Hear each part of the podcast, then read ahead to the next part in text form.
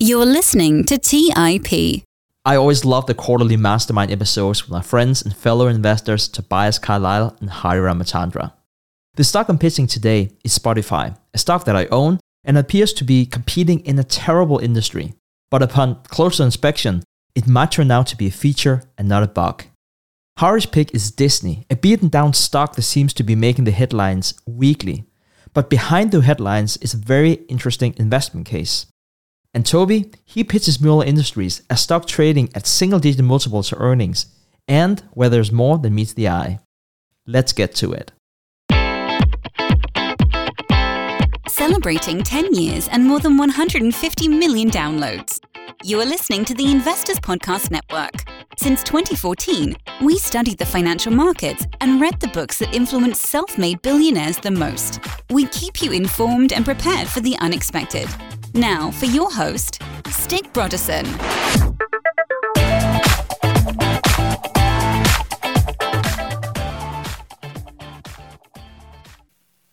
Welcome to the Investors Podcast. I'm your host, Stig Brodersen, and today I'm here with Tobias Carlisle and Hari Ramachandra.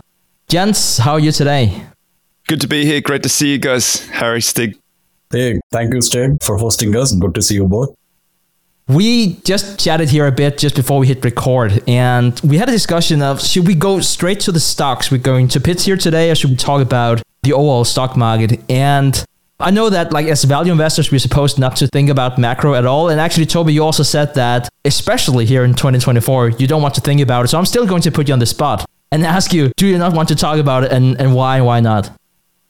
I think that last year was a very good example of macro sort of being probably more of a hindrance than a help because I thought that all of the economic data, particularly in the US, was very negative, really teetering on the edge of recession or in recession. And the indicator that I talk about a lot, the 10 3 inversion, which it just sounds like crazy inside baseball, I realize to, to people who sort of don't really follow it. But the idea is that when short term money is more expensive, the, the rate on short term money is higher than the rate on long term money. That indicates that there's some problem in the system. And at the moment, that's what we've seen. We've been seeing it for a long time. And that, that inversion typically precedes a recession. It's got a very good track record, even though there aren't very many examples. There are about eight going back to 1962. Every one of them preceded a recession.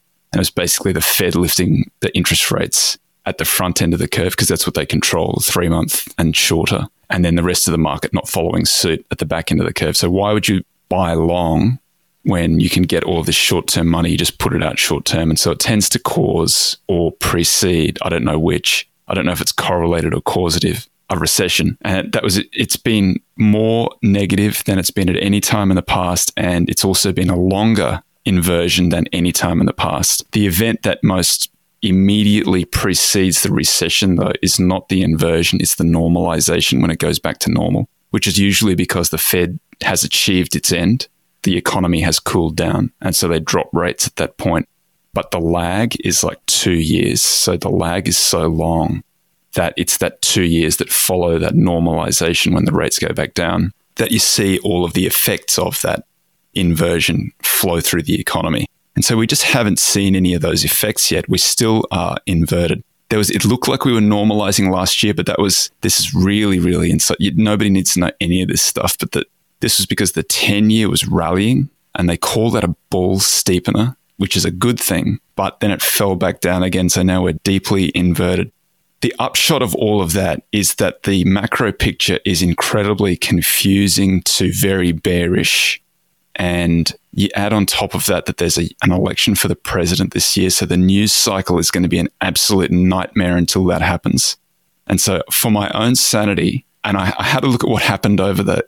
So last year, I actually had a pretty good year in the market. Deep Value had a pretty good year. I had a pretty good year, outperformed the market, returned pretty well, despite the fact that everything was so negative and I was bearish all year long. And I thought it's probably, it's not, I need to explain the way that I invest, which is that I'm fully invested all the time. I've got half of my investment life or more in front of me. I've got half of my life and probably 80% of my investment life in front of me. I think that if you don't know what's happening, which is the position that really I am in, then the best way to do that is you just, I just buy the cheapest stuff and just let that kind of take care of itself. Because there are examples where the early 2000s, the macro was terrible, the stock market crashed, but value stocks did very well, and it would be it would have been a disaster if you were following the macro and the market and you were out of value because it did so well when the market didn't do very well. And so I think there's a reasonable chance that happens again, but I don't know. Yeah, great point, Toby. But one of the things that I see in the market today is like back in, say, 2001, a lot of stocks were down. The overall P ratios on the index were down.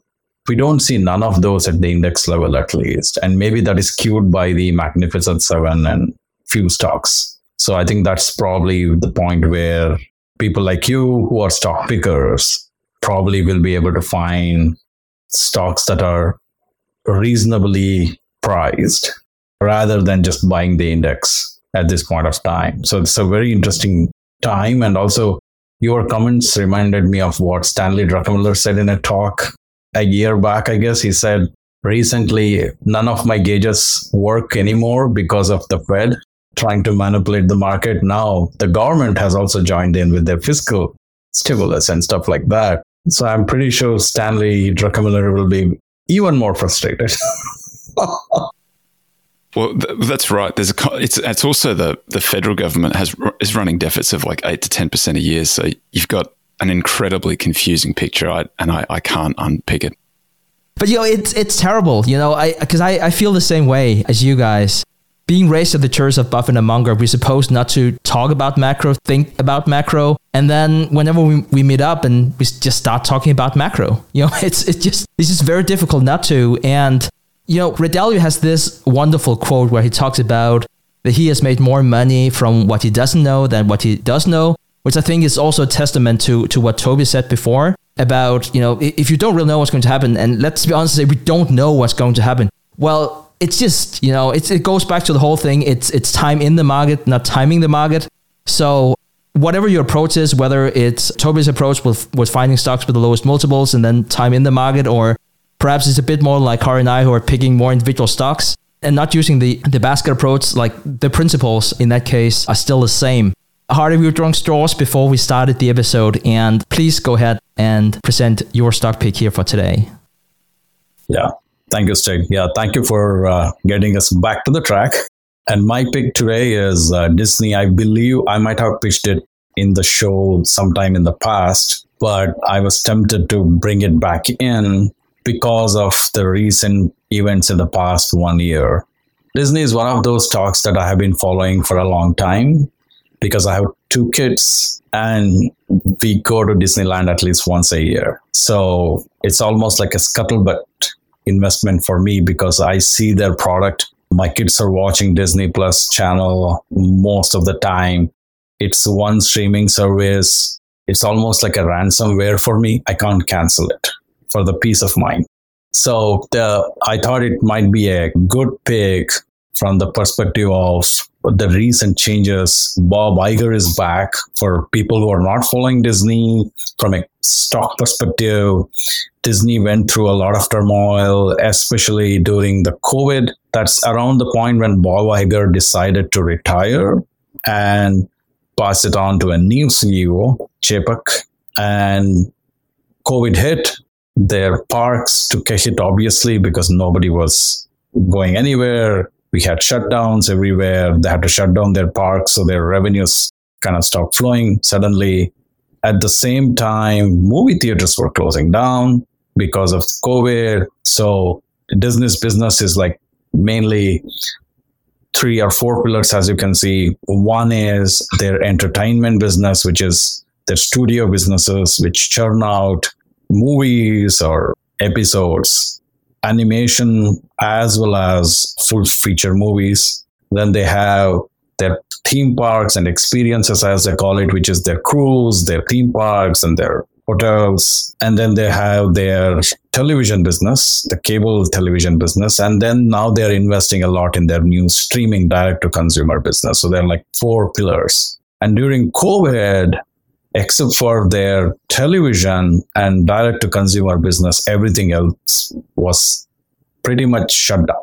So, what happened was, as a result, in 2020, their cash flows and then their revenue, everything took a hit to the point where their cash flow, where free cash flow went down from six or seven billion dollars a year to one billion dollars. So they were really down and out. On top of that, things had already been set in motion to grow the streaming direct to consumer business. So they were spending a lot of money producing content for Disney Plus, but the way it was priced was that it was not making money for them. So they were bleeding cash in, in that aspect as well. Now, adding to this injury was their battle with the Florida governor, a lot of other issues that they were facing, both internally within the employees, outside with agencies, that caused a lot of distraction. And on top of that, within the organization, there were decisions made where they tried to centralize some of the decision making. So, which disenfranchised a lot of creative executives running each of the individual groups, especially in the studio. And this caused a lot of churn within the organization. I believe their CFO went to the board asking for the CEO to be ousted and Bob Iger to be brought back in. And then finally, the board decided to bring Bob Iger back. So that's kind of a short history or recap of what has happened in the last three years or so. So this is a classic case where many things have gone wrong for a company with a strong moat. But why do I say it still has a strong moat? Because they have certain businesses like their theme park business that even if you have billions of dollars, it's really hard to recreate the experience. I and Stig were just talking before the show. Stig and his family traveled all the way to Paris to go to Disneyland. A lot of people here in US make the trek to either Florida or to the Los Angeles Disneyland or Disney World at least once a year. So it's kind of a family tradition for many. To your point about the strength of the brand, we booked tickets just before COVID. Obviously, everything got canceled. We lost our money and we are still rebooking to go there.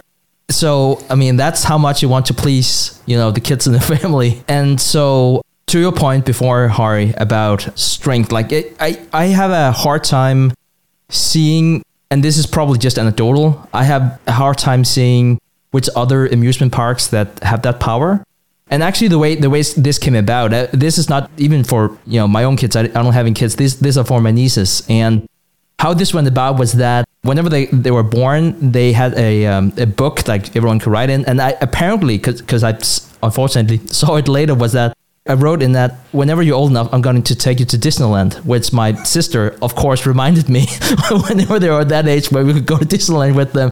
It's like completely forgotten, you know, it is what it is. And I made a promise, of course, we're going to go. And perhaps it's just because I have all these warm, fuzzy feelings for Disney. I, I don't know what the reason is, but like I just couldn't I couldn't think of any other brand I would, or in, in, in this category of amusement parks that I would do that with. So, Hari, I, I, I feel your pain. Could I just throw a play devil's advocate for a moment because I have a I have a ten year old girl and she read all of the Harry Potter books and then read them all again. And because she loved them so much, she was desperate to go to Harry Potter World. And Harry Potter World lives at Universal Studios, and there's one in Los Angeles and there's one in Miami, or there's one in Florida. Sorry, I don't know where it is in Florida. And so she doesn't have a Disney princess who she loves because the last one that came out that she sort of connected to was Elsa, which was which she regards as sort of being something that was that happened when she was very young, and it's not anything that she's connected with. So I think that there is genuine competition out there in the form of Universal, not so much in Europe, but certainly over here, and it sort of speaks a little bit to the how important the IP is. If you connect to the IP, then you've got a customer for life. And if you don't and it misses you, then you know they'll connect to something else. And in this case, it's it's uh, Harry Potter. Yeah, I think um, no doubt that any moat is dynamic in the sense it's either building or it's eroding. And Toby actually brings up a very good point, and that's one of the things that I was just mentioning earlier that in the past three to four years, things that happen in the in the company, especially in the organization of centralizing some of the chain of commands, not giving enough freedom to the creative executives, has caused Disney in terms of churning out new product. And B, to add to the bear case that Toby just made, Mickey, the original Mickey, recently lost its IP. Uh, the Disney lost its IP for the real original Mickey Mouse, not the one that we are all familiar with, but the first one, which is the black and white Mickey Mouse that was created by Walt Disney. So they do need to continuously bring in new characters and continue to invest in their existing characters. So definitely granted. But at the same time, what I've seen is between age one and seven, it's almost like a default setting for most parents that they just take their kids to Disneyland because the kids haven't really formed clear opinions. But by the time they come to teenager anyway, they won't listen to you. So that's a different issue. But up to six, you get to do whatever you want. So you just take them to the Disneyland. But at the same time, a lot of us have grown up with Disney characters. I think our generation, as Justin was mentioning, it's almost like Apple's strategy of giving out Apple laptops to schools for cheap or free so they catch them when they were young. I think that's another thing that is going for Disney. But nonetheless, like even if you look at revenues, I think Disney theme parks made around 23, 24 billion dollars last this year in 2023 last year, whereas Universal Studios made around 8 billion dollars. So definitely Disney still is leading the pack but there are risks that slowly that can erode if they don't continue to invest. So agree with that. So that's that's one one part. The other part is they are in a the way i look at it is that is this a company that is in a short term or a temporary turmoil? Is it a value trap where it's gradually eroding its moat almost like ibm right? Like it's on a decline and my my sense is I go back to Buffett when he talked about Disney a long time back and why he would. I'm by the way, Buffett hasn't bought Disney, so that doesn't really support my case. but still, I think he was a big fan of Disney. But my point is, in case of consumer businesses, to erode the mind share takes a lot of effort by the management in the negative sense. And I'm assuming that, you know, Disney, by the change of management and the change of strategy, is setting up itself for the future where they can actually have the best leverage. If I think about Disney, how they're setting themselves up, today their cable business is a dead weight for them. So I'm I'm hearing news that they're going to get rid of most of it, become lean.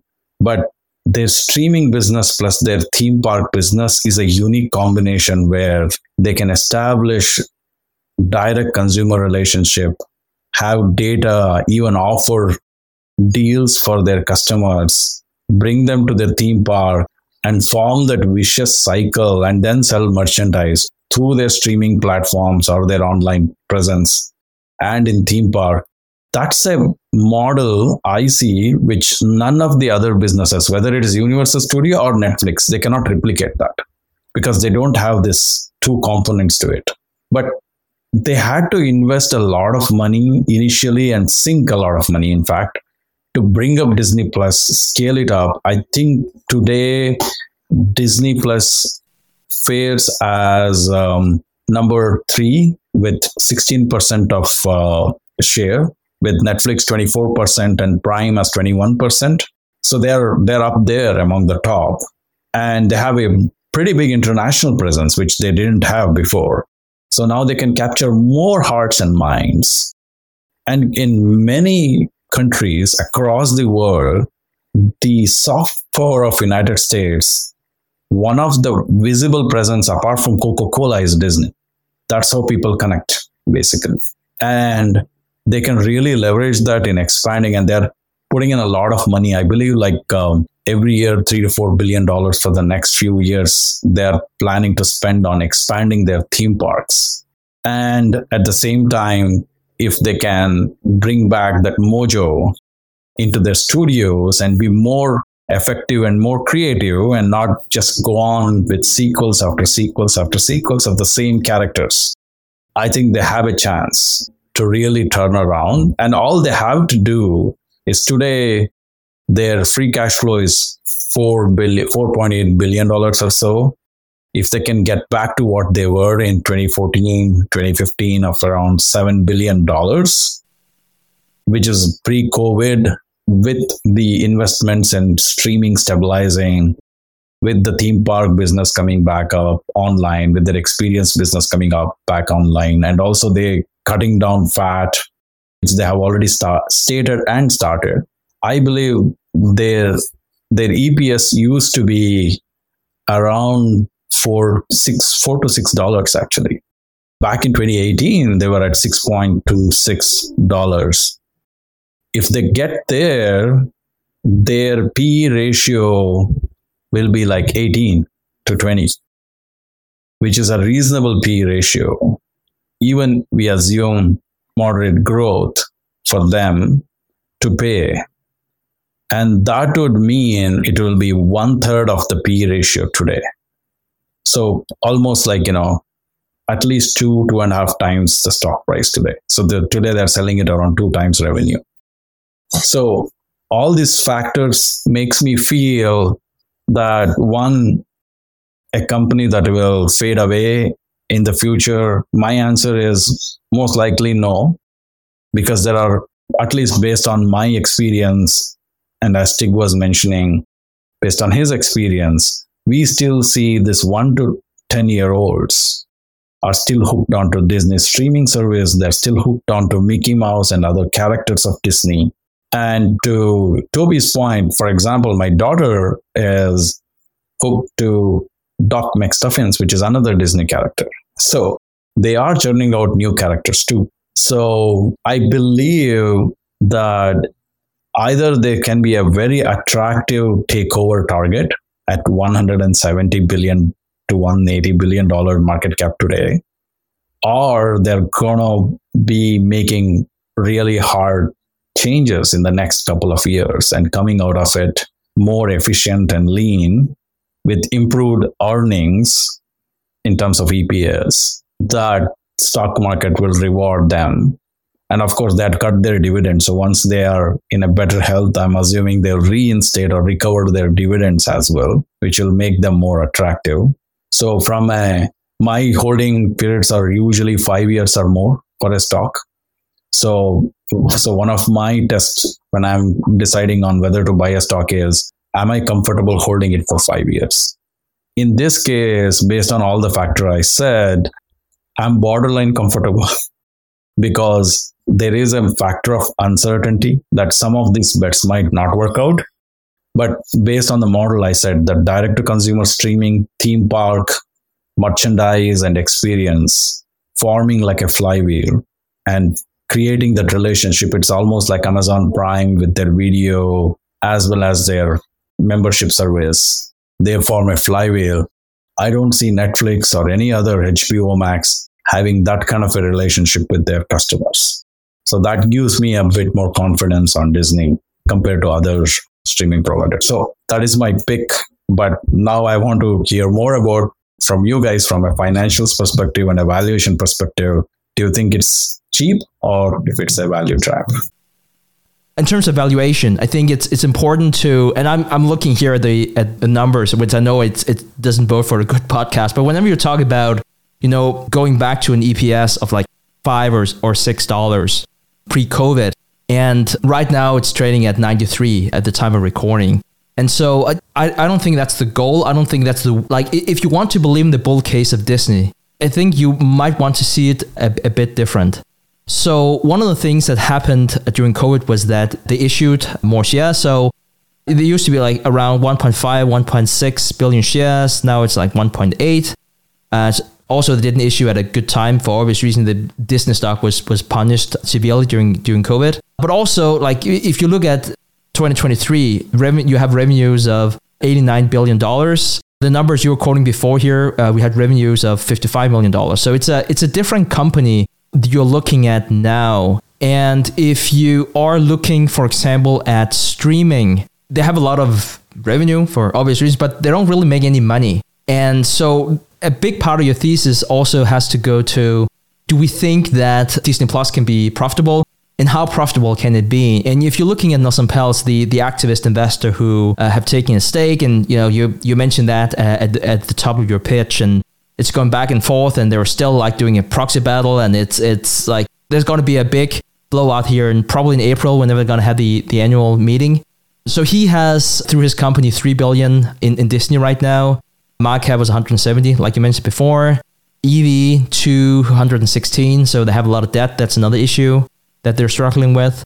So generally, whenever you have an activist and you're a shareholder or you're considering being a shareholder, it's typically a good thing. Not always, there are a ton of exceptions that's not the case, but it's typically a good thing. One of the things that he came in starting talking about was, to your point before, cutting costs. And now they're cutting costs, what, roughly 7.5 billion, which was 2 billion more than the original target.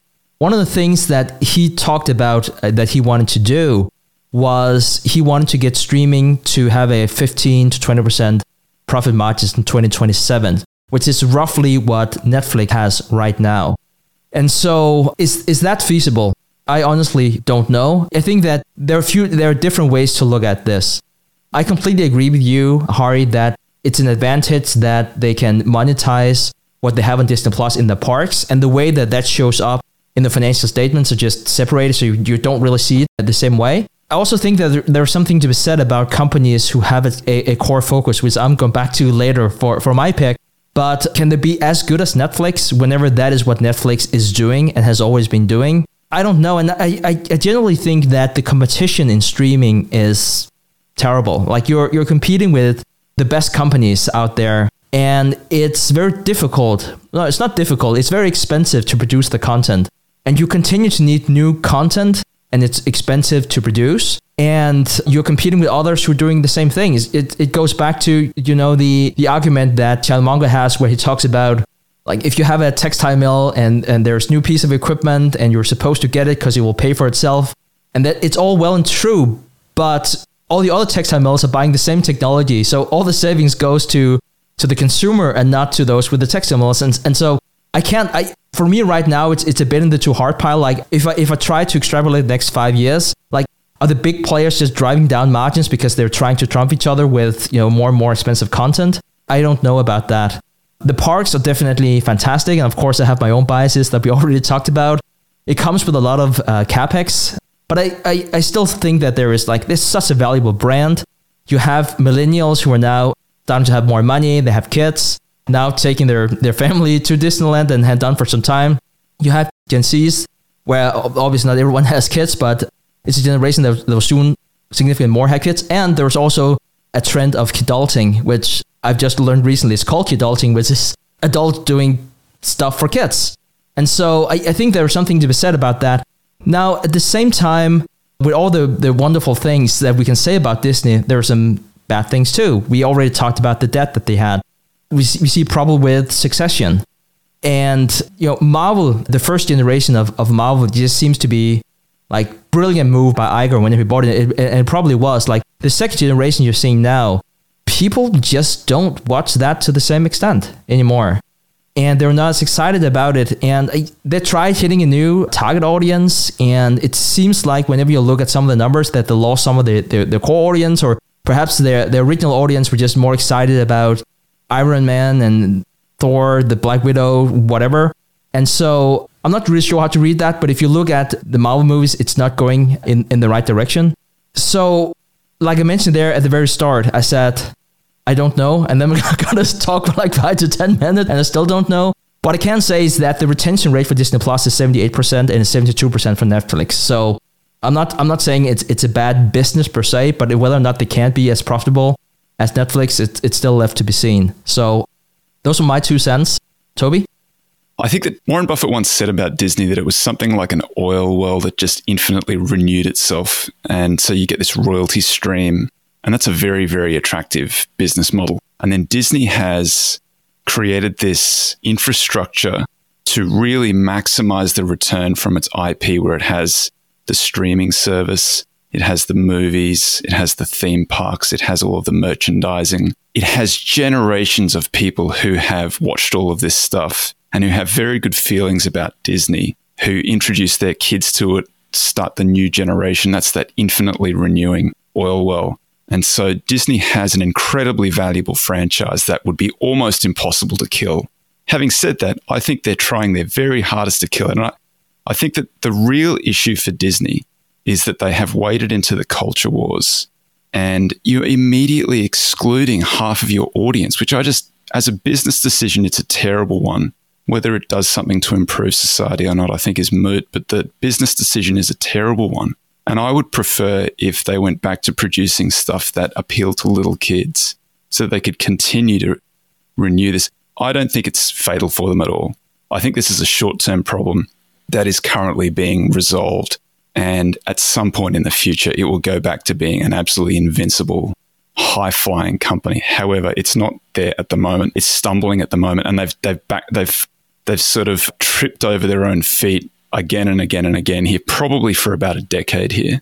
With, you know, they've got incredible properties in Pixar, which gave them the ability to produce all of the, the computer animated stuff, which is just table stakes these days, but it was an innovation when it, when it first came out. And they've got the Marvel movies, which is great IP, which connects to a lot of people. You know, it's easy to show your kids those movies because you know there's not going to be any blood. They don't like the debt. You know, it, it's it, it's good stuff to show the kids. And they've got other properties that are worthwhile. The problem that they have is they haven't had anything that cuts through and connects with kids for a very long period of time. But, you know, it's an incredible machine for producing that stuff. And all it would take would be one more movie that actually did cut through and connect with a new generation. And then they'd be back to where they were before. Because they've got those issues, though, I would want a big discount to sort of a quantitative valuation before I would consider doing it. And when I look at it, they're pretty stretched on all of those multiples. And I think that the fact that they're stretched is just a recognition that it is a kind of an incredible property, but it's not kind of living up to its promise at the moment. It's a little bit underexploited and it's just poor management. I would absolutely buy Disney at some price, but not at this one.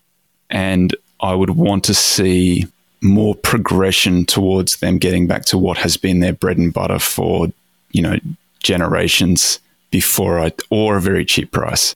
And I don't think you're getting either of those here. I think if we went back to the first time Hari pitched this, I think I said exactly the same thing. The price is down a lot since since we sort of discussed it last.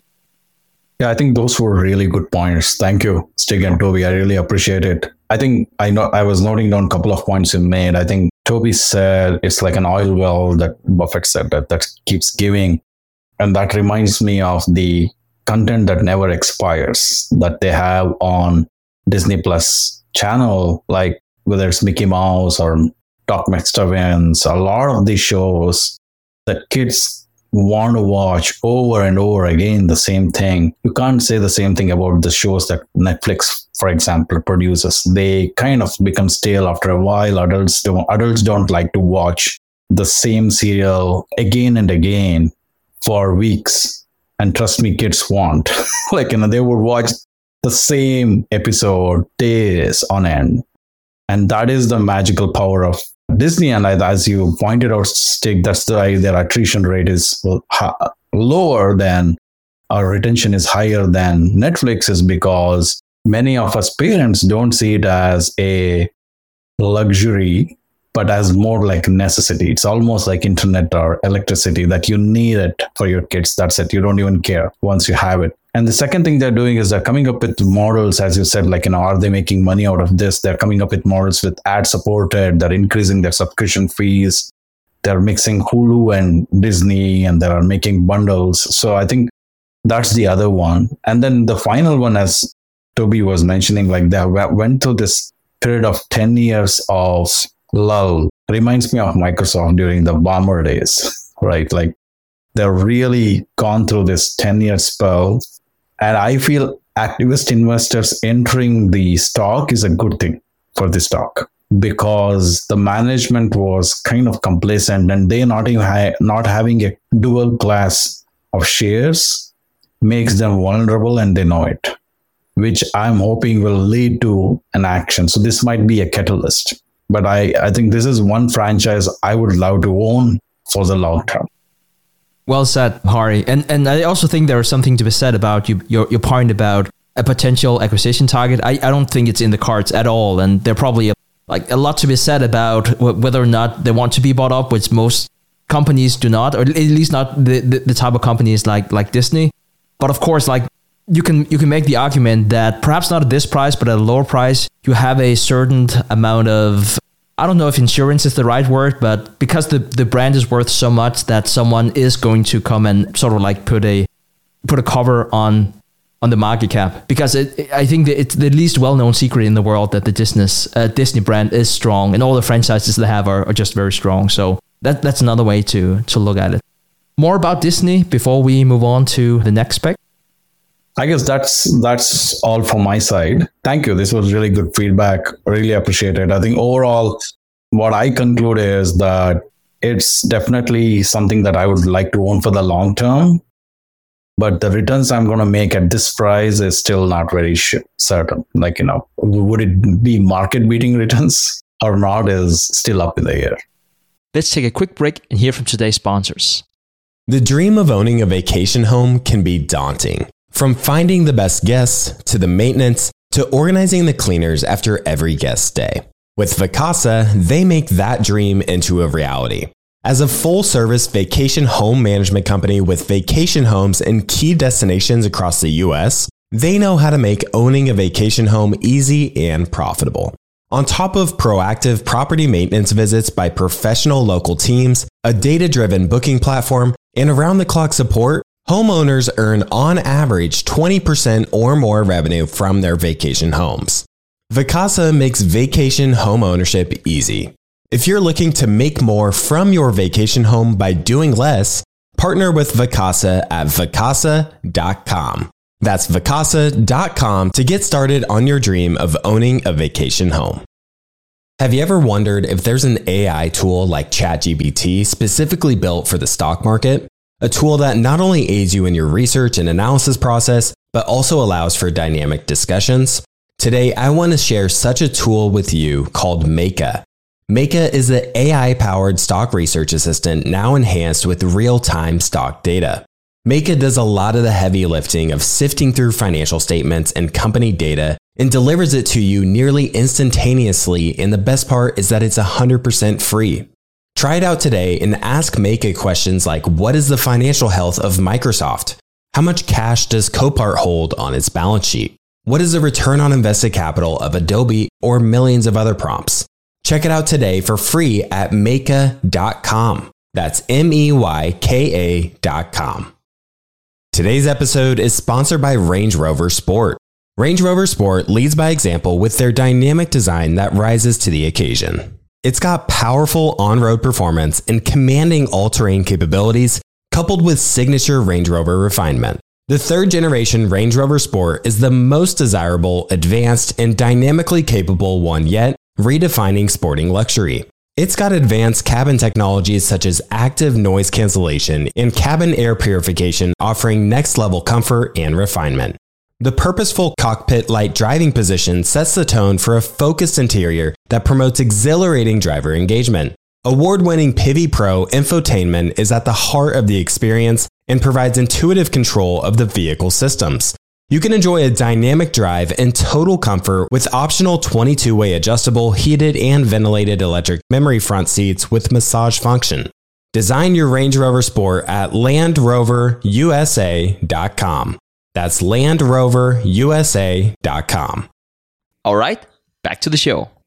So, my pick for today is Spotify. And a full disclaimer this is a stock I own and bought back in December 2022.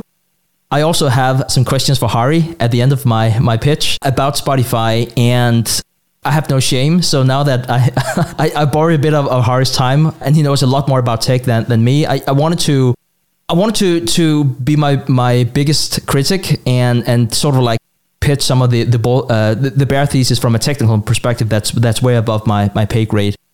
But the easiest way to think about Spotify is and, and the investment thesis is to think about can they get to a billion users, which is a, a, a goal that the public stated. They're at 574 million right now and then how many, how many of them will pay for a premium subscription? And the latest numbers are 226 million.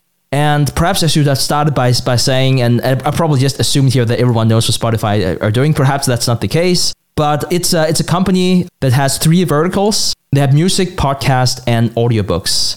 And you would typically listen through your through, through your phone. Uh, you can also use your desktop or in, you know, smart speakers, whatever but then and you can consume the content like that. Uh, so if you are a premium subscriber, you have access to more content. You also generally don't hear ads. You actually will on this podcast. Uh, you also ha- right now have access to 15 hours of audiobooks in some markets, and that's going to be rolled out here probably as we speak. The bull thesis right now, and this is for a company that's a $40 billion market cap. The bull thesis here is do you believe that they're going to hit a billion users? So far, so good. They're at 574. I would encourage everyone to go in and look at the growth of monthly active users. It's just up and to the right. It has grown very, very fast. But then they also have a goal of uh, hitting 100 euros in annual revenue per user. And that that's very ambitious. Right now, we're between 4 and 5 euros. And you might be laughing and saying, how on, on earth are they going to 20, 25x that? And I think it's going to be quite challenging. Also, I would say that they're probably still going, like, even if they don't hit it at 100 euros, they're probably still going to do quite well on the stock price, even if they're halfway there. I would also say don't count out Daniel Ek, the uh, the co-founder and the current CEO. Everyone ridiculed him whenever he said that he wanted to take on iTunes, and you know he had no labels, he had no cash whenever he said that, and and here we are. He has the biggest uh, platform on the market, so do not rule him out.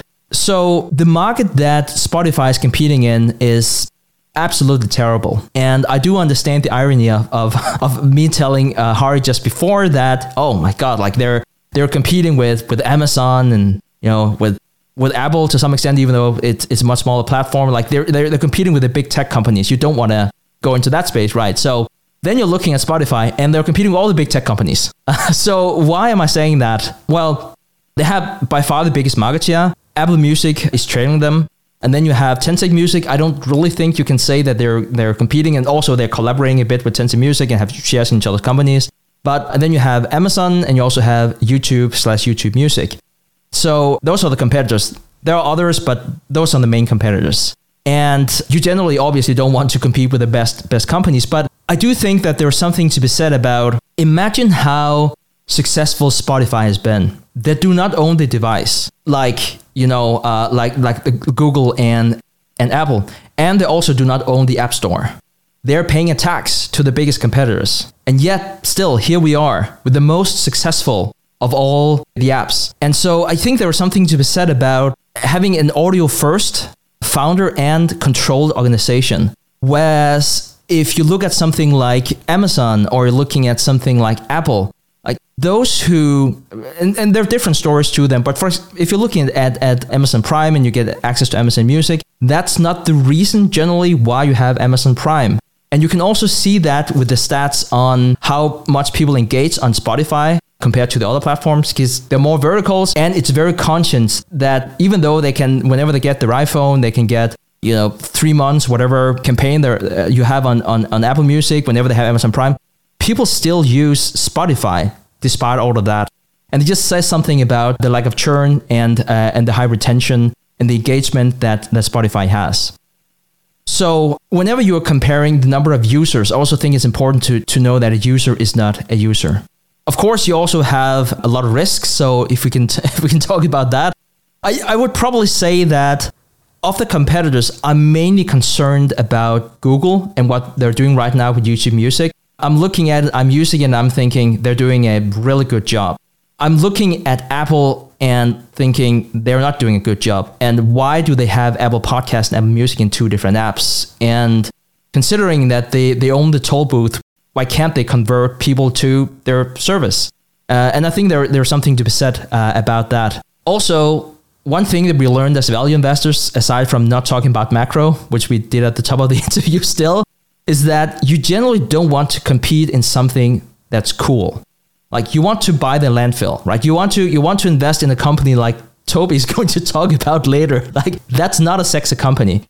Spotify, that's pretty cool. Like musicians and concerts and like all that is cool, right? And you don't want that. And they Spotify spends a lot of money on being the best brand for millennials and for Gen Zs. And Spotify currently ranks now as being more used and cooler, whatever that means, whatever that means, compared to the to to the other services it's also really difficult to continue to be cool. Like that's just like think of whenever you know we we, we started on Facebook and we were At least I can't speak for you guys, but I kind of felt I was young back then and I was cool. And then my, my parents, you know, started using Facebook and that was really uncool. And are we going to see the same thing with, with Spotify? Are our kids going to, to use Spotify too? Now that the parents are using Spotify, I don't know the, the answer to that question. And so if you're looking at, uh, at the valuation, it's, I'll be the first one to say that it's not a cheap stock. And the stock has run up a lot recently.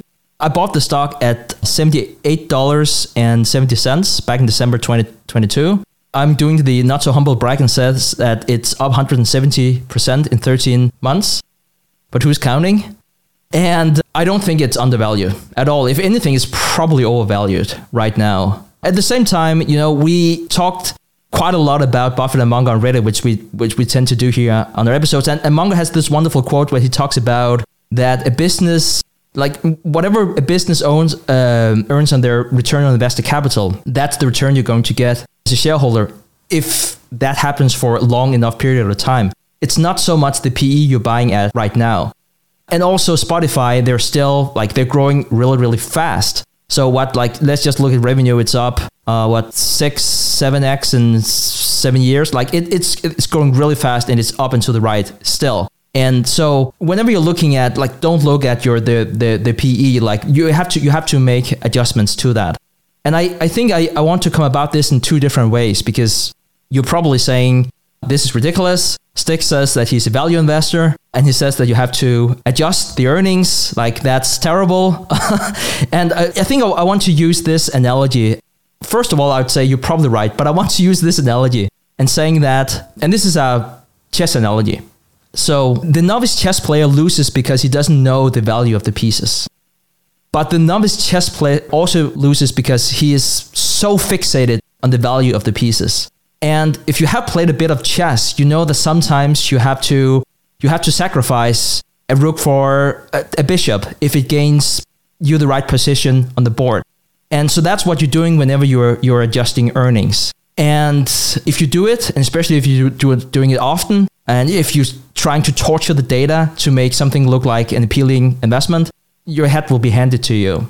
At the same time, if you find companies with the right quality, you're going to get a quite decent return. And so let me give you let me give you an example here. Let's look at Berkshire Hathaway.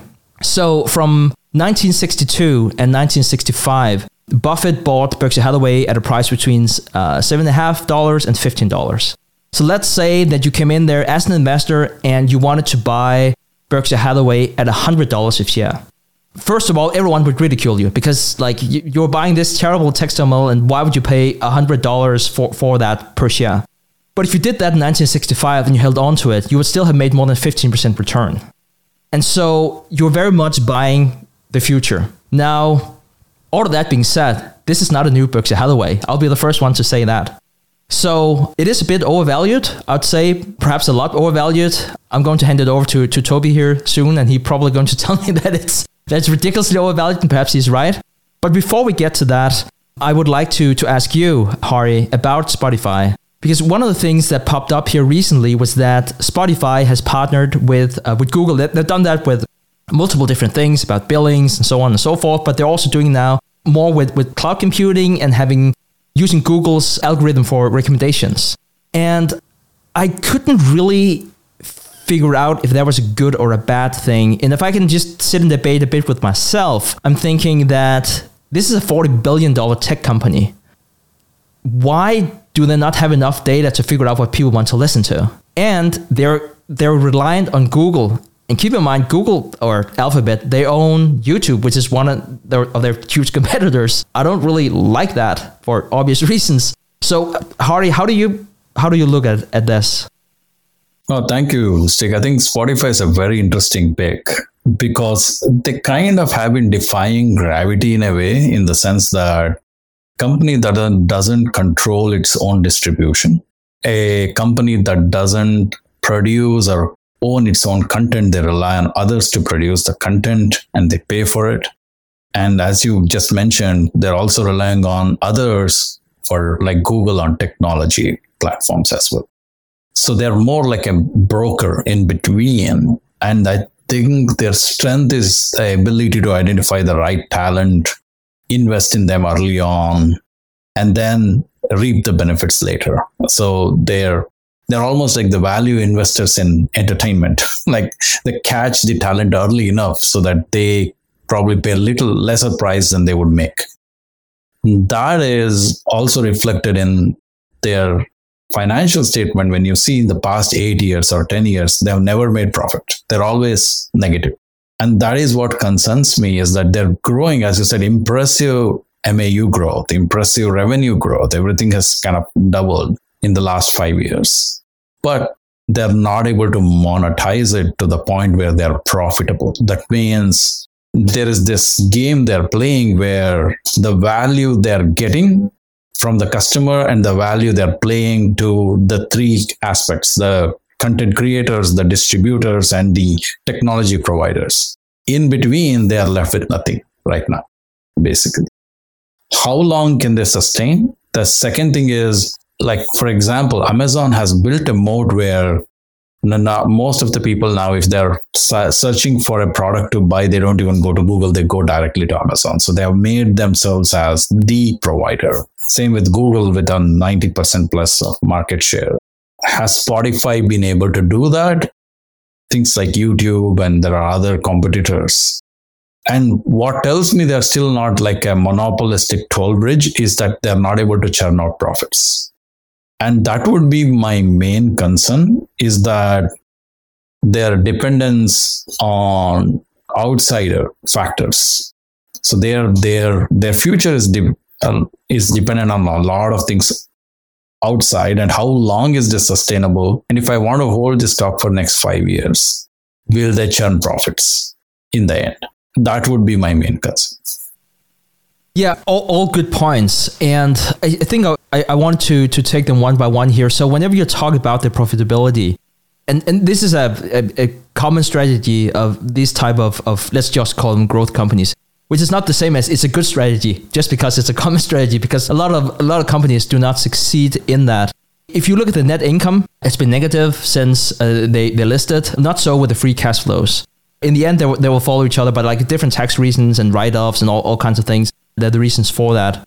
So whenever I'm looking at a company like Spotify, the plan is to it's a bit like the Silicon Valley approach where you're going to get really, really big and not the same as it's winner takes all, even though winner, the winner takes a lot. And then whenever you have enough volume, you start monetizing and you also start um, cutting some some costs. And so whenever you're looking at why aren't they making more money per user, they're using a ton of different discounts right now, and they're spending 13% of their revenue also on on advertising. Like they have a lot of growth capex, and figuring out how much growth capex they have is a bit more art than than science, and that's why they're growing so fast. And they would need multiple additional verticals to take the company to like much higher revenue, which of course could potentially translate to to more uh, profits. That being said, and you might be saying, well, what does it matter? Like, just because you have a lot of users, you don't necessarily make money. And I, I think that's a, that's a good point. But if you look at the two most important verticals right now, you've seen a shift. And so let's talk about podcasting first and then perhaps music afterwards. And I'm perhaps I'm biased. I should probably also say for full disclaimer, like we just started recently hosting on Spotify's platform. And we did that because as an insider, I can see why it's the best. And I, I don't want to be too technical why that's the case, and anyone can send me an email if they really want to know. But the market for podcasting has changed a lot in recent years. So first, I, I'll say that Spotify came out of nowhere and they they they took the throne from Apple Podcast in like what three years, like from from zero percent, and, and all of a sudden they were they were their biggest, and they were so much better. They bought all the best studios, they bought the best companies to do attribution for advertising. They set up the best sales team. Like they did a bunch of like as an insider, I remember having a conversation with, with someone in the industry and I'm saying like if I could invest in the podcasting industry, I want to buy XYZ assets. And then six months later, Spotify bought all the assets. I was like, they have some really, really smart people behind this. And what you've seen Facebook and Google do with democratizing advertising for example, on you know on social media, on and whenever you're using Chrome, Spotify are doing the same thing in podcasting. And I, I'd probably also say say music. Music is slightly different. and and they're ramping that up now. And so if they have if they have the best hosting platform, they also have publishers coming there, and they can then sell advertising to to advertisers that are sliced and diced. So it used to be so that in the industry, people would come to us and say, "Can we advertise on your podcast? Here's fifty thousand dollars," and then they would get our entire audience and you know, they might have a product that can only be shipped in the US or whatever that might be the case. And that's a quite inefficient way of doing it. So all of this is bad for publishers, but all of this are good for, for you know, the Spotify's of the world. And so instead what they're doing is that they're saying, okay, we we have 50 well, $50,000 is not enough. The the um, it's 100,000 and, and up right now with Spotify and saying we want, you know, males between 18 and 25 with these interests and in these states. And then they're going out and finding all of them for all the all the podcasts that are hosted on Megaphone. And so just because you can access podcasts on, uh, on, your Spotify app, some of them are hosted there, some are not hosted there. And then for premium subscribers, they bought the best studios, so some of the best content you can only find uh, only find on Spotify. So that is that does not show up right now in the financial statements, but it's it's coming. And I know it's uh, it might sound ridiculous whenever I say it's not there, but it's there whenever you're looking, for example, at the gross margins, there, there. So in the financial statements, there are in for premium subscribers, they're right now 29%, and then they also have the free subscribers, and right now it's 8.3%. But you have all the podcasting. They disclosed that in some filings a long time ago. They put all of that in for for the free subscribers, and so like some of those margins that you see there, they're artificially low. You have a lot of earnings power in uh, in podcasting we talked about this before. Podcasting is much cheaper to to produce, and you still have the same scale advantage as you also have with with streaming. And then with with with music, the power has also shifted. There is a quite bad show about the the early beginnings of uh, of Spotify. I can't remember which streaming where, where, where it's hosted, but anyways.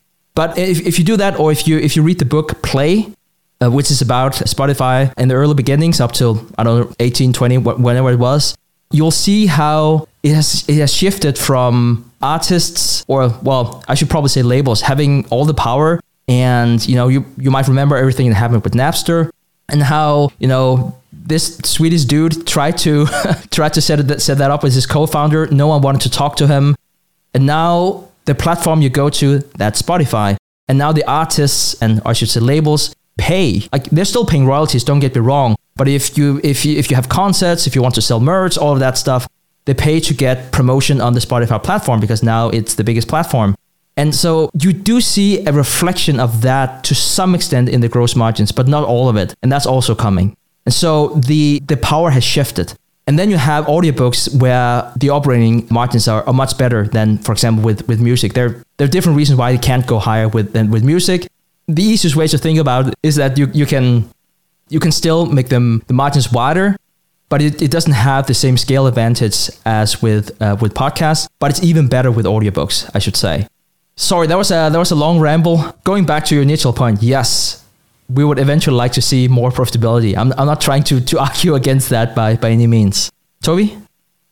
What Spotify has achieved is very impressive. When you look at the growth in their revenues, it is extraordinary. It marches up every year at a very good clip. The problem is that none of it falls to the bottom line. The response to that is well, they're reinvesting for the future because this is a very competitive space. And if they reinvest and they win this space, then they'll be able to switch on all of that sort of profitability, which we've seen other companies do. So Amazon did the same thing. The in that instance, then you need to look at competition that they're up against. And it's ferocious competition in the form of Apple and Google with YouTube. And so they are very deep pocketed competitors and they'll be able to compete for a very long time. They're able to lose money in, in various segments because they they have so much money. So it's not guaranteed that Spotify gets to that position. Now, the response might be, well, they have been doing very well in the vertical that they're in, despite the fact that they have this other competition there, and it's sort of proof that they are able to compete and to outcompete. And I think it's a very good argument. And I think it's probably likely that Spotify works out. It's just for me personally, it's not the way that I like to put positions on. So it's not one for me, but I, I think it's a I think it's a great pick and I think it probably works out. And it's probably one of those ones that when it's a it's a forty something billion dollar company now, when it's a a four hundred billion dollar company, I'll be I'll be kicking myself.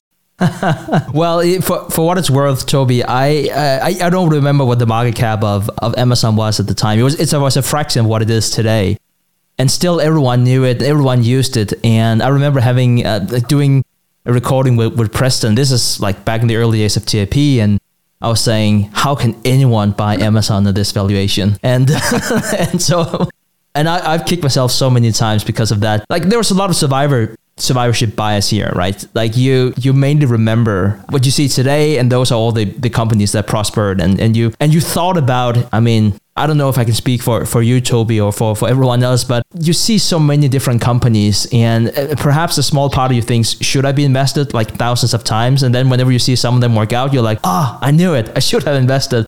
And then, of course, you forget the 996 others that you also thought the same of that would have been terrible investments. So there was a, there was a paper that came out by Novy, Novi Marks, and the paper was about gross profits on total assets, which has become a very kind of fashionable way of assessing how high quality a company is. The more gross profits you earn on your total assets, the better you tend to do. And I read the paper, and I built the little I built a little screener that would pull up for me the best company by total profits on or gross profits on total assets. And the number one pick in that screen was Amazon and that paper came out in about 2013 or 14, something like that. So he was right. It was a good, it was a good pick. I didn't, I didn't put it on there either, but it was, it was interesting. Maybe I should have listened to Mr. Novy-Marx. Let's take a quick break and hear from today's sponsors. Support for this podcast and the following message comes from Corient. Corient provides wealth management services centered around you. They focus on exceeding your expectations and simplifying your life. Corient has been helping high achievers just like you enjoy their lives more fully, preserve their wealth, and provide for the people, causes, and communities they care about. As one of the largest integrated fee only registered investment advisors in the US, Corient has deeply experienced teams in over 20 strategic locations. They have extensive knowledge spanning the full spectrum of planning, investing, lending, and money management disciplines. Leverage Corient's exclusive network of experts to craft custom solutions designed to help you reach your financial goals, no matter how complex they may be. Real wealth requires real solutions. For more information, connect with a wealth advisor today at corient.com. That's C O R I E N T.com. Corient.com. If you're looking for the right franchise concept at the right time, an iFlex Stretch Studio franchise is the business for you. iFlex is the newest franchise concept from the founders of The Joint Chiropractic. With over 200 licenses already awarded to our regional developers, there's never been a better time to own an iFlex franchise in your market. An iFlex Stretch Studio franchise offers its clients the best in professional assisted stretching for one affordable price in one beautiful location. Even the Mayo Clinic says stretching can increase flexibility and improve your joints' range of motion, helping you move more freely. Prime regional developer opportunities and franchise locations are going fast. Don't miss this opportunity to get into this rapidly growing health and wellness business from the founders of The Joint Chiropractic. Find out more today. Call 888 994 35 3539 or visit iflexpodcast.com. Call right now 888 994 3539 or visit iflexpodcast.com. Say goodbye to complicated, expensive, and uncertain shipping and say hello to an advantage with USPS Ground Advantage shipping from the United States Postal Service. Every business faces challenges, but shipping shouldn't be one of them. So keep things simple with clear upfront pricing and no unexpected surcharges for Saturday deliveries, residential deliveries, or fuel. Keep things affordable with some of the lowest prices out there, helping you counter the rising costs of doing business with a budget friendly alternative. And keep things reliable with on time ground shipping, ensuring your shipments get to where they need to go while maintaining your hard earned reputation. USPS Ground Advantage is your ticket to easy, cost effective, and dependable shipping it's the complete delivery service your business needs to rise above the competition. There's never been a better time to turn shipping to your advantage. Learn how at usps.com/advantage. USPS Ground Advantage. Simple, affordable, reliable. All right, back to the show. All right, Toby. Uh, thank you so much for uh, for the feedback on on Spotify. Let's go to, to your pick, and, and I'll just preface this by saying your pick is trading at a much more reasonable multiple. So Please go ahead.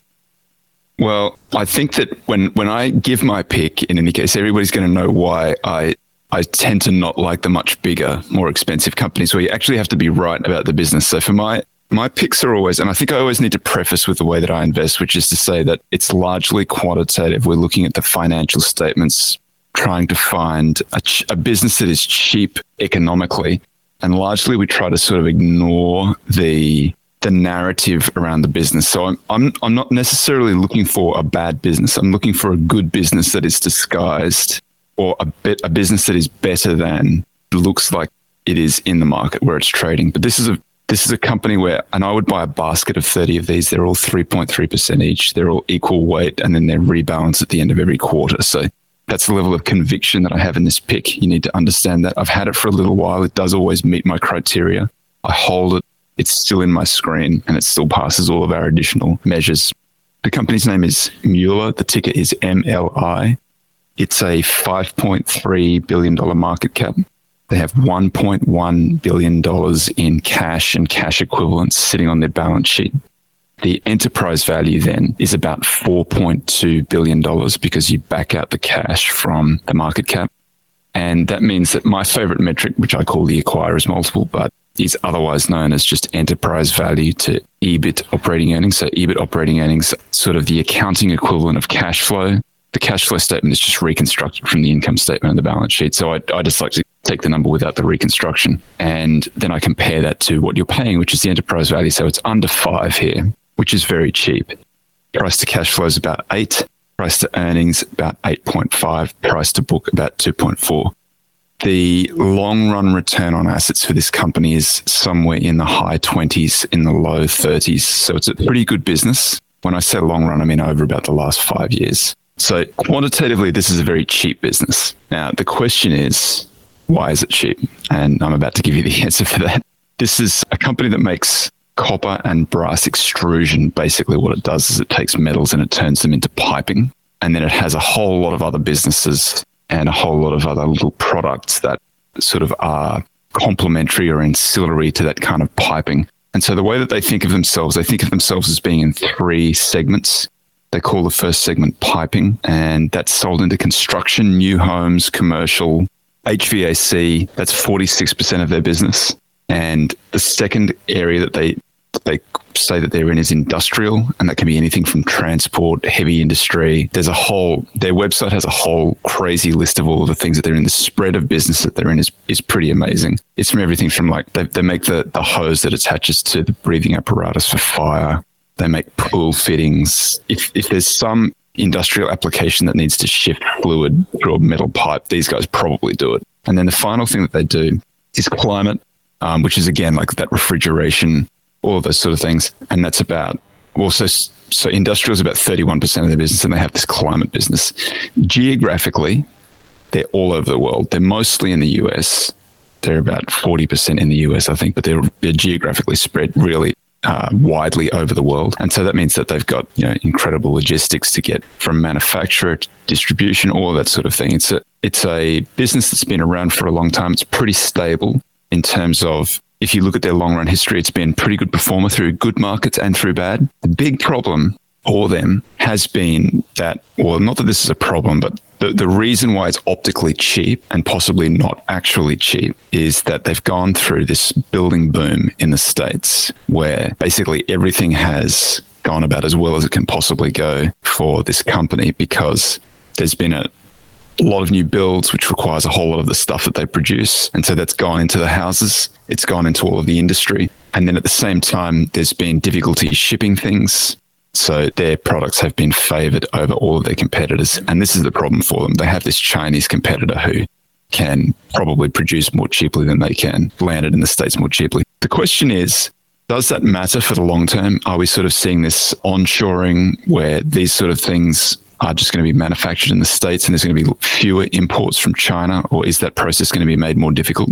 Will China, in fact, come back and compete again with this company because they've had a few years now. They've had three years of pretty good earnings. And how sustainable is that housing boom? Now, I think that those those questions are largely unanswerable. The sustainability of the housing boom. If you look at the the average number of housing starts since the uh, GFC, since the Great Recession, whatever we're calling it these days. 2008, 2009, when the housing got busted, we, we sort of underbuilt housing for about a decade after that to about, well, I think we were building it like half. Clearly, some of that was because we overbuilt through the early 2000s. And so there was some underbuilding through the 2010 to 2020. And now we're back into a building phase. I don't know how long these building phases last. It, there's some suggestion that we're coming to the end of it now because the home builders have been, the home builders too. So you, you might remember last 2022, lumber went crazy, home builders got crushed. And then when they put rates up, it made new houses sort of comparably cheap to uh, existing houses. And so the where previously there'd been quite a premium for a new house, the premium disappeared because it was so hard to buy a house that the new houses were able to they were basically able to buy down the interest rate so you paid a lower mortgage, which created this huge demand for new houses. So these guys were clearly a beneficiary of that. So they've been a beneficiary of the reduction in, in imports from China, from their main competitor, and from this sort of big building boom that's going on. And the question is, how sustainable is that? I don't know. I can't answer. I would just say that I think that the chances of this business going out of business or being a donor are very, very low.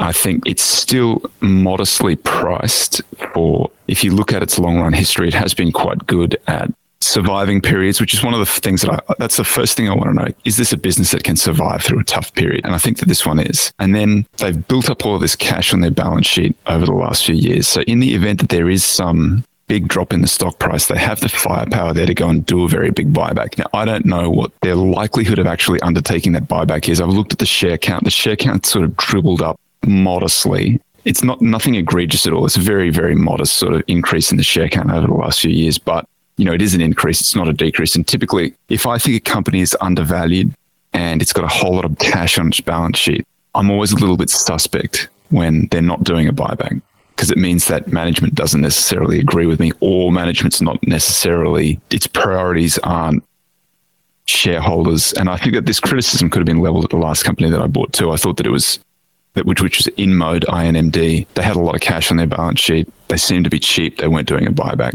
So I sometimes think that's a little bit of a red flag. But then, you know, any of these things can happen at any point in time. They can make the decision at the next board meeting and you can have a buyback that you didn't expect. And that that is a catalyst. And if you're waiting for that catalyst when they announce it, sometimes you miss the move. So I prefer to buy with all of the conditions right for a buyback before it happens. So I think for me, this company is, it, it, it looks optically cheap. It's very cash flow positive. It's got a lot of cash on its balance sheet. It's a pretty simple business. It's got wide geographic distribution. It's got distribution through lots of different business lines, and all of those are positives. The negative is that they have some serious competition from China, and they may have been, their financial statements may have been flattered by the fact that they've been through this over, over earning housing boom. That's it. MLI is the ticker. Wonderful. Thank you, uh, Toby. So, if I can just back up a bit there, whenever you talked about capital allocation, I, I think that's um that's a frustration that a lot of shareholders have they're seeing all this wonderful cash on the balance sheet. But they're looking at a very low multiple, and it looks like like it, it will be such an obvious thing to to buy back shares. Sometimes because it is, other times because perhaps it's a cyclical stock, or there might be other things there that uh, we might not be seeing.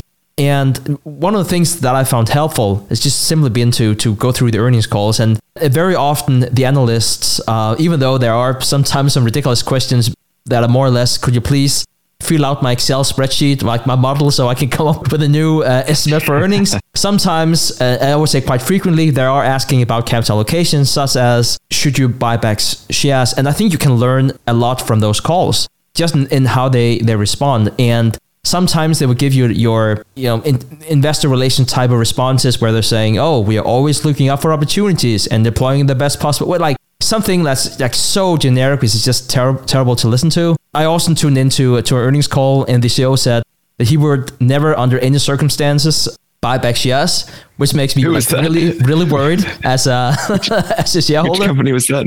It was uh, it was a small Swedish uh, company. And I was okay. like, no, no, no, no. That that what? like, philosophically opposed to buybacks. Philosophically opposed to buybacks, and I was just yeah. like, that doesn't sound too too shareholder friendly. And so I think there there are different cues you can pick up there. And you know, time is just very very expensive. And if if cash is not put uh, best to use, you know, you, you're going to be penalized as an investor. Toby, I was. Uh, I think I have two questions here. The first question I have is how you how you factor in cyclicality into your equation as a deep value investor. Optically, stocks that that look to be very cheap can be very expensive based on where they are uh, in the cycle. So on on a forward basis, like that multiple would would be crazy. But whenever you're looking at trailing 12 months, it looks really interesting. So how are you factoring that in since you are so quantitative in your assessment? There is, the, I have this sort of, I do have a somewhat philosophical answer for you. There's the, the nihilist answer where you say, I know nothing about what the future looks like. And if I put together a portfolio of low multiple stocks and I put together a portfolio of high multiple stocks, if I then randomize their performance over the next 12 months, your expectation would be that the randomized portfolio of low multiple stocks would randomize up to the mean of the population and the randomized portfolio of expensive stocks would randomize down to the median of the population. And so if you think about what that means, it means that the cheap portfolios are getting more expensive, they're going up. The expensive portfolios are going down, they're getting cheaper. And it's not knowable which of those stocks is going to do what because I just said definitionally, we defined in this little thought experiment they're all going to be randomized completely. Now, it's not quite as nihilistic as that in practice because there are some factors that we know that have some explanatory ability sort of over as many as five years. So, value is the one that has the most explanatory power. There are others. And I, over a long period of time, I have built a model that includes all of these things. And one of them we can look at is return on invested assets is a mean reverting series, but it is a slowly mean reverting series. And so we can have a, I can look at a period of years, so say five years, what's been the average return on invested capital over the last five years.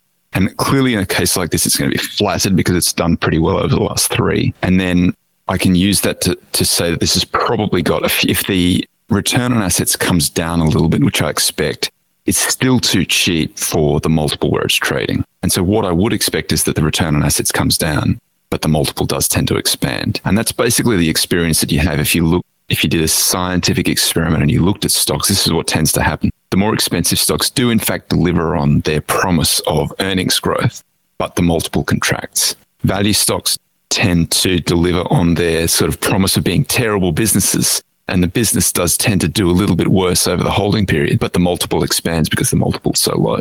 And so the way that I capture that phenomenon in my portfolios that I, I build these portfolios that sort of meet those criteria and then I don't interfere with it very much. And I try to do it across an entire portfolio because I know that in any given instance, in, so MLI, the problems for MLI, as I have described them, may, may be exactly what happens for MLI over the next few years. That they were over earning because there was a housing boom in the States and their biggest competitor was unable to land in the US and compete with them. And when they're able to land and compete and the building boom goes away, all of that sort of unusual profitability that they have disappears. That's an entirely plausible scenario. But having said that, every single time I put these portfolios together, I look at the stocks that are in these portfolios. And the, and the, the good example, a great example is the one that I just gave before.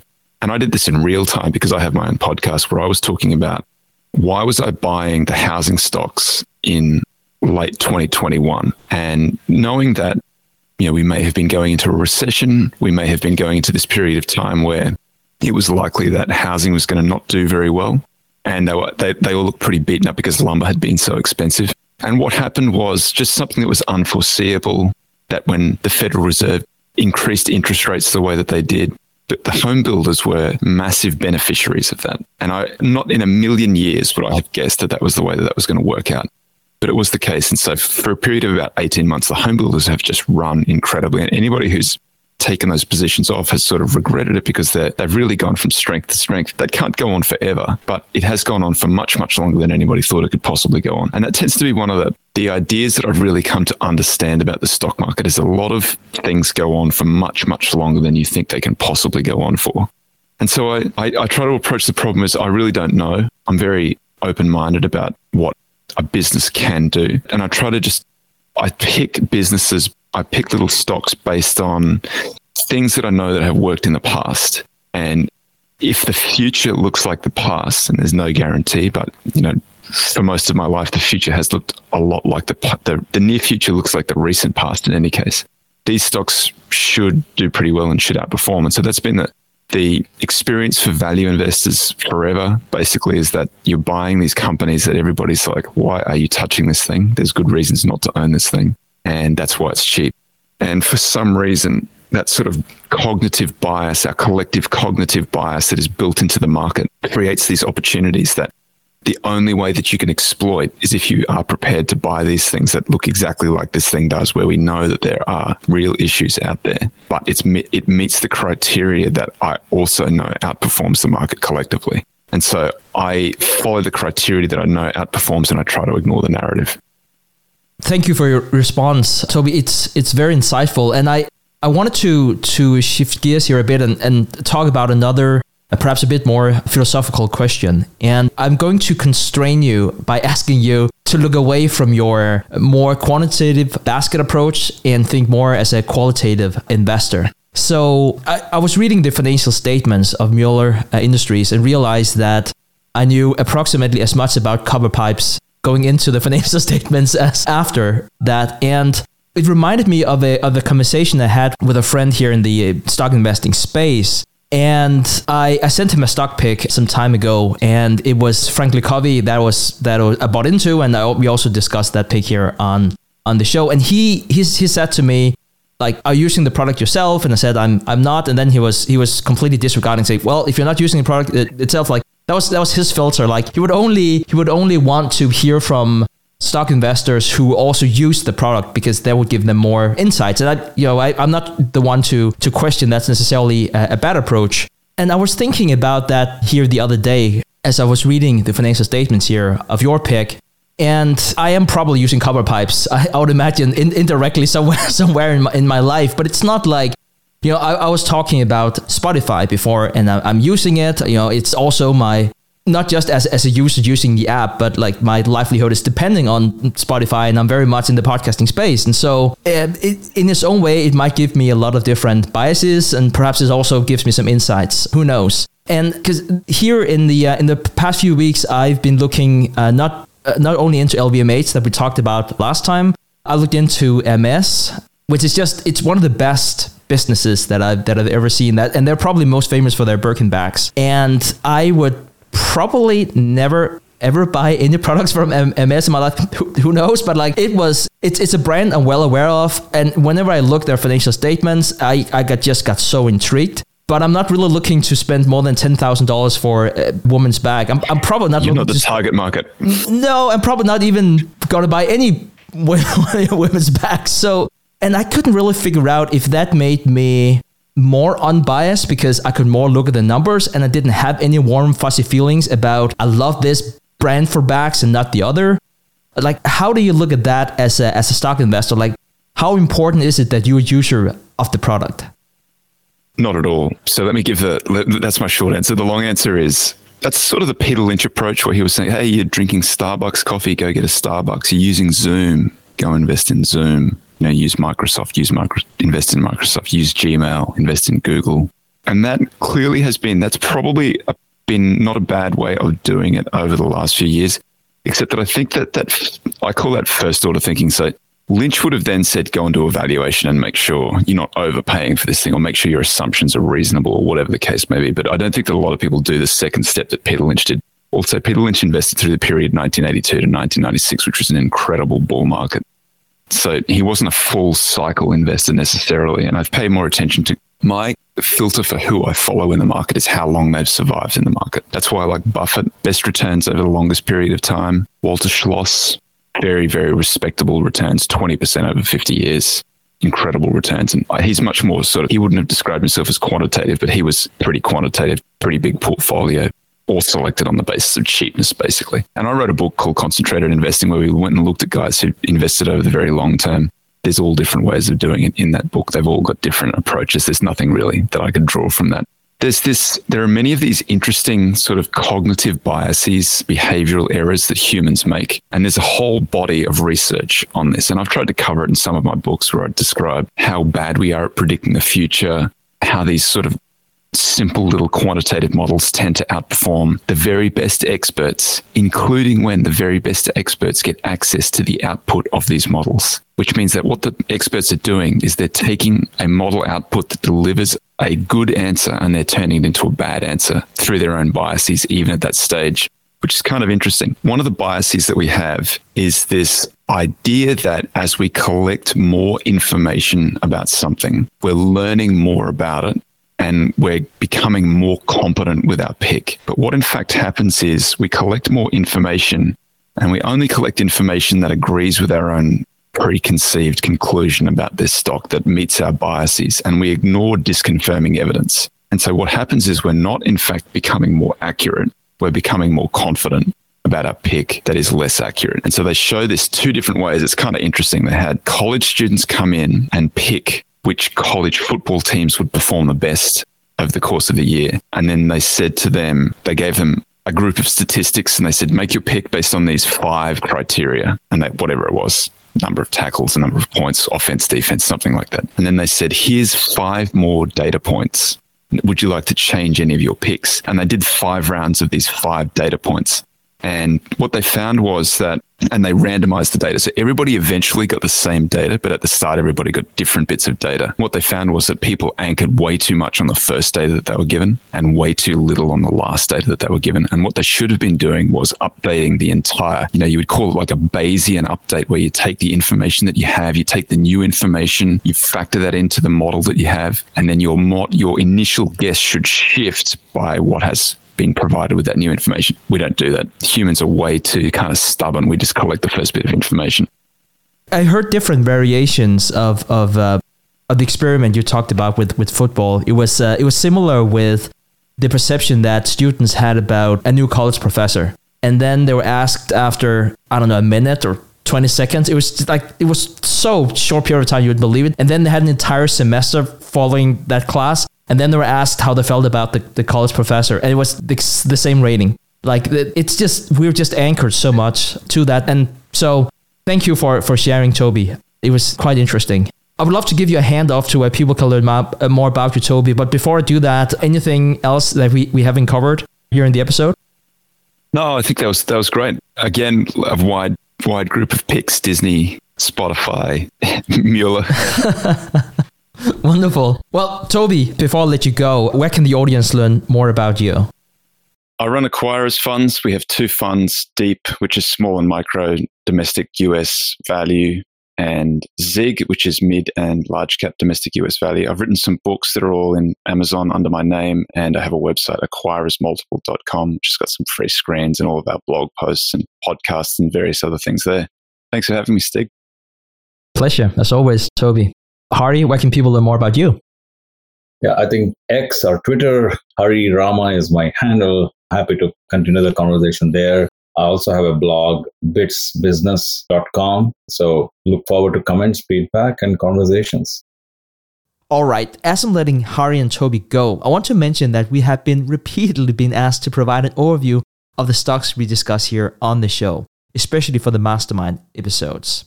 With We Study Billionaires turning 10 years here in 2024, it seems timely to share my track record and portfolio. Clay and I plan to record a podcast that is doing just that. It won't be discussing all the stocks that we have discussed here in the Mastermind episodes, but the stocks that I put my money into. The very intention of the Mastermind episodes is not to invest in everything we discuss, but rather to get feedback and decide not to invest in the weakest investment cases. Remember, invert, always invert. And at the time of recording, I have 10 positions, including five individual stocks.